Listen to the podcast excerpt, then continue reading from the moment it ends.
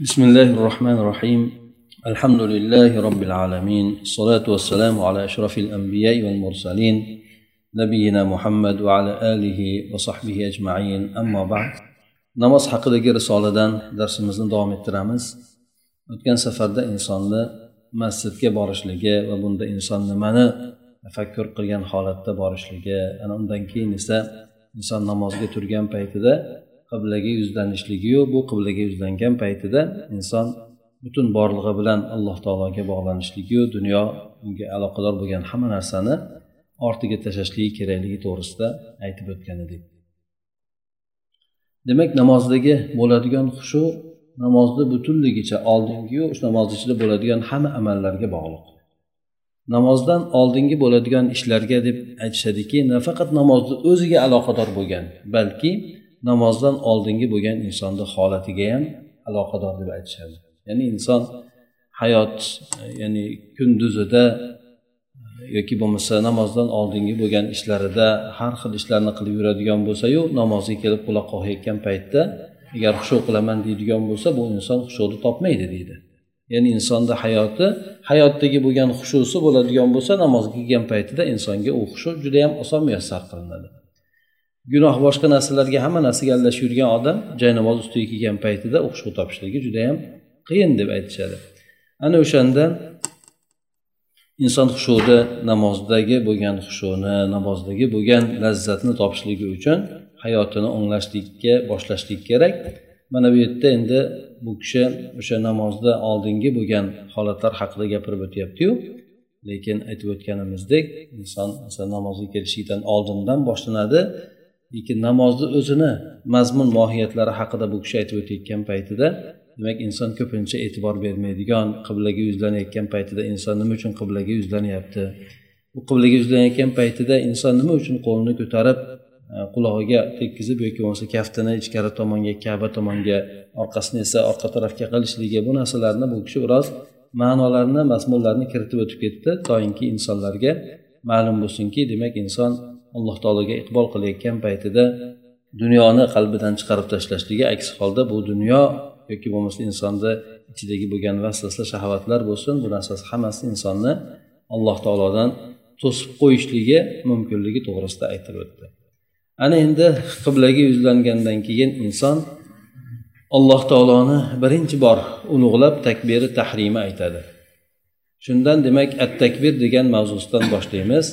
takbir ya'ni inson alloh taoloni ulug'lab namozga kirishligi namozga birinchi kirayotgan paytida ham mana alloh taoloni ulug'lagan holatda kiradi shunda bu kishi aytadiki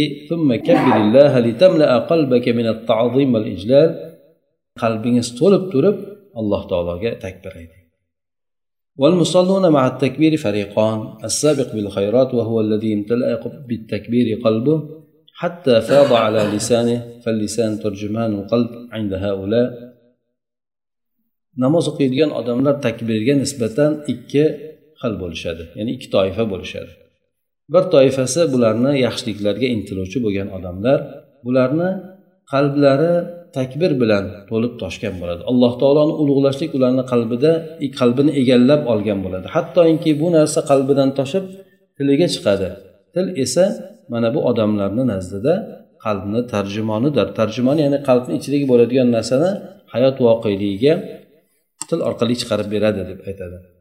أما الفريق الثاني فهو المقتصد وهو الذي يبدأ التكبير بلسانه ويجاهد نفسه ويدافعها ثم يجاهد نفسه ويدافعها حتى يخرج من قلبه أي دنيا ملهية وشهوة مسيطرة ليواطئ قلبه لسانه فهو في جهاد ومجاهدة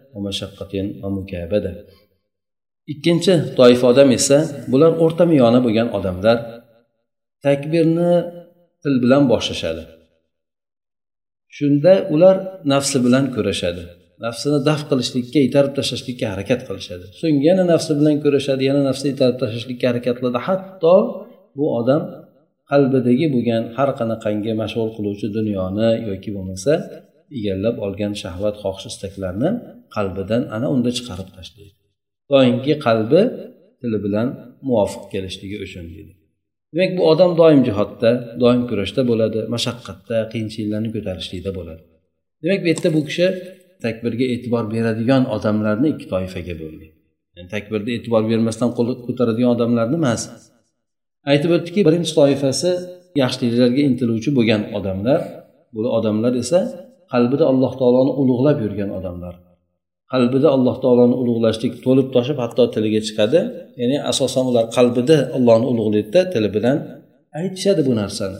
Ammo ikkinchi toifa bo'ladigan bo'lsa o'rtamiyona odamlar dedida takbirni oldin qalbi bilan emas balki tili bilan aytadi. Ana undan keyin u aytgan takbirini qalbida tasavvur qilishlikni boshlaydi. Haqiqatdan alloh taolo hamma narsadan buyuk deb bu yerda darrov nafs keladi shayton keladi insonni o'sha mazmundan burishlikka harakat qiladi. Boshqa narsalar bilan chalg'itishlikka harakat qiladi. Insonni qalbida alloh taoloni shu buyuk ekanligini tasavvuridan insonni burib yubormoqchi bo'ladi. Bu inson esa u narsani itaradi haydaydi vasvasani yana keladi yana haydaydi o'shanaqa qilib to namozida inson kurash bilan o'tkazadiki ana unda sekin sekin qalbida o'sha haqiqatdan alloh taoloni buyukligi sekin sekin qaror topadi bu insonda. Demak uzoq kurashishlikdan uzoq o'sha jihatdan keyin bu odamni qalbida allohni buyukligi qaror topar ekan. Haqiqatdan inson agar tajriba qilib ko'radigan bo'lsa ham bu narsa demak bizda asosan ikkinchi toifaga kiradigan bo'lsak birinchi tilimiz bilan aytib turib haqiqatdan alloh taolo allohu akbar deyapmiz demak alloh taolo hamma narsadan buyuk bo'lishi kerak deb keyin o'ylaymizda darrov shayton keladi yo'q boshqa narsaga chalg'itmoqchi bo'ladi yana kurashasiz shunaqa qilib namoz ichida kurash bilan o'tiladi birinchi toifa bo'lgan odamlar esa bular doim hayotlarini o'sha alloh taoloni ulug'lashlik asosiga qurgan odamlar bo'ladi وأول آفة يخلصك منها التكبير هي آفة الكذب فبالتكبير الصادق تعلن أن الله أكبر في قلبك من كل شيء فاحذر أنت تكبر أن يكون شيء في قلبك أكبر عندك من الله فتكتب عند الله من الكذابين takbir aytishlik sizni xalos etadigan birinchi ofat ya'ni insonni bu takbir aytishligi bir ofatdan musibatdan xalos etadi. Bu qanaqangi ofat? Musibat bu yolg'onchilik. Chin takbir aytishlik bilan inson haqiqatdan alloh taoloni buyukligini ulug'lab shu buyukligini e'tirof etib takbir aytar ekan. Bu bilan qalbida ollohdan boshqa bironta buyuk narsa yo'q ekanligini inson e'lon qiladi. Ya'ni alloh taolo uni qalbidagi eng buyuk narsa ekanligini inson e'lon qiladi. Shunda aytib o'tadiki bu kishi demak siz takbir aytayotgan paytingizda qalbingizda ollohdan boshqa buyukroq bo'lgan narsa bo'lishligidan ehtiyot bo'ling deydi. Demak inson allohu akbar deb aytishligini ma'nosi alloh taolo hamma narsadan buyuk hamma narsadan qodir hamma narsaga ega hamma narsa allohni mulki deb inson e'tirof etadigan bo'lsa demak qalbida boshqa tomondan ollohni chiqarib tashlab boshqa narsalarga suyanib oladigan bo'lsa bu aytayotgan narsasida inson yolg'onchilardan bo'lib qoladi. Hamda alloh taoloni huzurida yolg'onchilardan deb yozib qo'yiladi inson deydi. Ya'ni alloh taolo hamma narsadan buyuk desayu lekin alloh taolodan bo'lgan qo'rquvdan ko'ra boshqa narsalardan bo'lgan qo'rquvni yuqori qiladigan bo'lsa. من أمر الله عز وجل فقد اتخذته إلهك وكبرته ولم تكبر الله وحولت قولك الله أكبر إلى حروف مجردة باللسان وقد تخلف القلب عن معناه agar endi sizni havoyi nafsingiz xohish istagingiz allohni buyrug'idan ko'ra sizga g'olibroq keladigan bo'lsa ya'ni inson xohish istagiga qarab amal qiladi allohni buyrug'iga emas allohni buyrug'i kelgan paytda inson xohish istagiga qarab moyil bo'lib ketib qoladi Ana o'shanday bo'lib turgan holatda siz o'zingiz bilmagan holatingizda havoyi nafsingizda xohish istagingizda go'yoki xudo qilib qolgan bo'lasiz. Buni mazmuni oyat kalimada kelganda avval ham aytib o'tgandik. Ya'ni havoyi nafsini xudo qo'ygan odamni qaramaysizmi deb turib aytadi. Xudo qo'yganligi qanday bo'ladi? Ya'ni to'liq havoyi nafsni nimaga buyursa o'sha narsa bo'ladi. Shu ko'pchilik odamlarda xudoga ishonmaydigan odamlar havoyi nafsini xudo qiladi. Ya'ni ko'ngli nimani istasa o'sha narsani qilaveradi uning uchun o'sha ko'ngli ma'bud bo'ladi uning uchun o'sha buyuruvchi bo'ladi o'sha insonni qaytaruvchi narsa bo'ladi. Bu kishi albatta endi bu yerda biroz mavzuni mubolag'aliroq suratda olib ketyapti. Inson xudo qilib oladi degan suratda. Ya'ni inson ollohni buyrug'ini qo'yib havoyi nafsiga ergashadigan bo'lib qoladi. Siz bu yerda alloh taoloni buyuklagan bo'lasizu ulug'lagan bo'lasizu aslida alloh taoloni ulug'lamayotgan bo'lasiz. Ya'ni allohu akbar deb aytasizu lekin qalbingizda allohdan ko'ra kattaroq bir narsa deb tasavvur qilib turadigan bo'lsangiz bunda alloh taoloni haqiqiy suratda ulug'lamagan bo'lasiz. Va endi sizni allohu akbar deb aytayotgan gaplaringiz esa quruq til bilan aytiladigan harflarga aylanib qoladi. Qalb esa uni ma'nosidan kechib qoladi. Ya'ni qalbni tasavvur qilmasdan inson o'sha tili bilan allohu akbar deb qo'yayotgan bo'ladi. Bu birinchi ofat ekan. Demak inson haqiqatdan alloh taoloni buyukligini tasavvur etgan holatda takbir aytar ekan buni aytayotgan tili o'sha qalbida o'ylayotgan fikri bilan mos bo'ladi. Aks holatda inson allohu akbar deb alloh hamma narsadan buyuk deb aytsayu lekin asli uni ishlarida alloh taoloni keyinga surib qo'ygan bo'ladigan bo'lsa bu inson yolg'onchilardan bo'lib qoladi. والآفة الثانية التي يطهرك منها التكبير هي التكبر المنافي للعبودية ya'ni ikkinchi ofatki o'sha takbiringiz poklab turadigan ikkinchi ofat bu kibr qilishlikdir inson o'zini yuqori tutishlikdir bu narsa esa inson allohga bandalik qilayotganligiga judayam zid keladi chunki qanday holatda bo'lishi kerak deb aytgandik biz inson namozga turgan paytda allohga hokisor bo'lgan holatda turish kerak siniq bo'lgan holatda qalbi ham siniq jasadi ham siniq bo'lgan holatda turish kerak deb aytgandik. Kibr qilishlik esa bu narsaga butunlay zid keladi. Takabbur degani bu antara nafsaka min g'ayrik o'zingizni boshqalardan ko'ra afzal deb bilishligingiz boshqalardan men yaxshiman deb ko'rishligingiz yoki bo'lmasa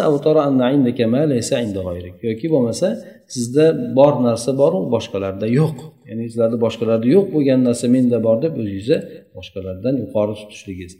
Lekin ta'kid ala nafil. Kibr afat inda dukhul fi nima uchun endi aynan namozga kirayotgan paytda boshqa ofatlarni aytilmadiyu aynan kibrni o'zini nafiy qilishlikka ta'kidlanyapti. Ya'ni insonda kibr bo'lmaslik kerak deb aytilyapti. Javob shuki albatta kibr deganimiz bu. Siz o'zingiz namozda o'qiyotgan alloh taoloni oyatlaridan foydalanishlikdan sizni eng katta man qilib turadigan narsa shu kibr bo'ladi. Negaki alloh taolo aytadiki yerda nohaqdan kibr qiladigan kimsalarni biz oyatlarimizdan burib qo'yamiz dedi. Ular oyatlarimizdan foydalanolmaydi dedi. Na tafakkur bilan na ularga amal qilishlik bilan. لذا شرع لك أن تكرر تناول هذه الجرعة الشافي في صلاة مرات مرات ليحدث الشفاء ولتظل تذكر هذا المعنى كلما نسيت حتى تخرج من الصلاة مرتديا ثياب التواضع shuning uchun siz namozda mana bu shifo beruvchi miqdorni qayta qayta tanovul qilib turishligingiz kerak bo'ladi mashru bo'ladi ya'ni nimani inson o'sha alloh taoloni allohu akbar allohu akbar allohu akbar deb namozda takror takror takror aytib turadi nimaga har bitta ko'chayotganda alloh taolo hamma narsadan buyuk ekanligini inson eslab turadi shu bilan insonni o'sha qalbidagi bo'lgan har xil narsalarga shifo paydo bo'ladi. Va mana shu ma'noni siz eslab davom etar ekansiz ya'ni endi unutayotgan paytingizda bu ma'noni qayta qayta eslab davom etasiz. Hattoki namozdan tavozuli kiyimini kiygan holatda chiqasiz. Ya'ni kamtarin yoki bo'lmasa tavozu bilan o'qigan holatda chiqasiz. Negaki aytib o'tganimizdek inson har bitta namozdagi holatdan bir holatga o'tayotgan paytda alloh taoloni buyuklab o'tadi allohu akbar deb alloh taoloni ulug'lagan holatda o'tadi. O'shani mazmunni inson o'ziga singdirishligi demak alloh taolo hamma hamma narsadan buyuk deb inson e'tirof etayotgan bo'ladi. ya'ni bu kishi aytadiki birinchi marta o'sha takbir qalbimdan haqiqiy bir suratda chiqyapti uni ma'nosini men his etyapman uni quvvat bilan qat'iyat bilan uni aytyapman متخذا منه صرحة تخضير وجرس تنبيه ينتشلني من أعماق الغفلة إن زارتني وأبار النساء إن سهوت عن معاني الصلاة ya'ni buni men alloh taoloni qalbimdan his etib quvvat bilan aytayotganligim bu narsa men o'zim uchun deb aytadi.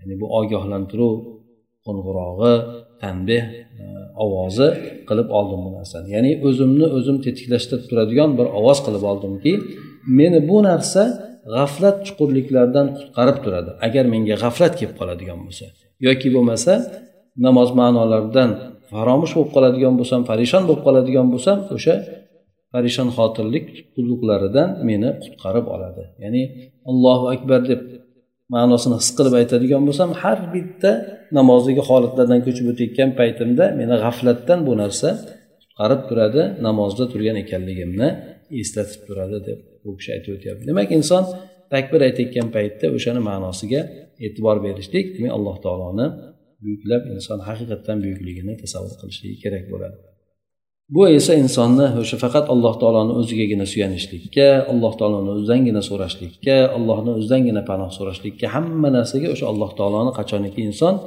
eng buyuk zot deb e'tiqod qiladigan bo'lsa shunday tasavvur qiladigan bo'lsa shunga o'rganadi سبحانك اللهم وبحمدك نشهد ان لا اله الا انت نستغفرك ونتوب اليك اللهم انفعنا بما علمتنا وعلمنا ما ينفعنا وزدنا علما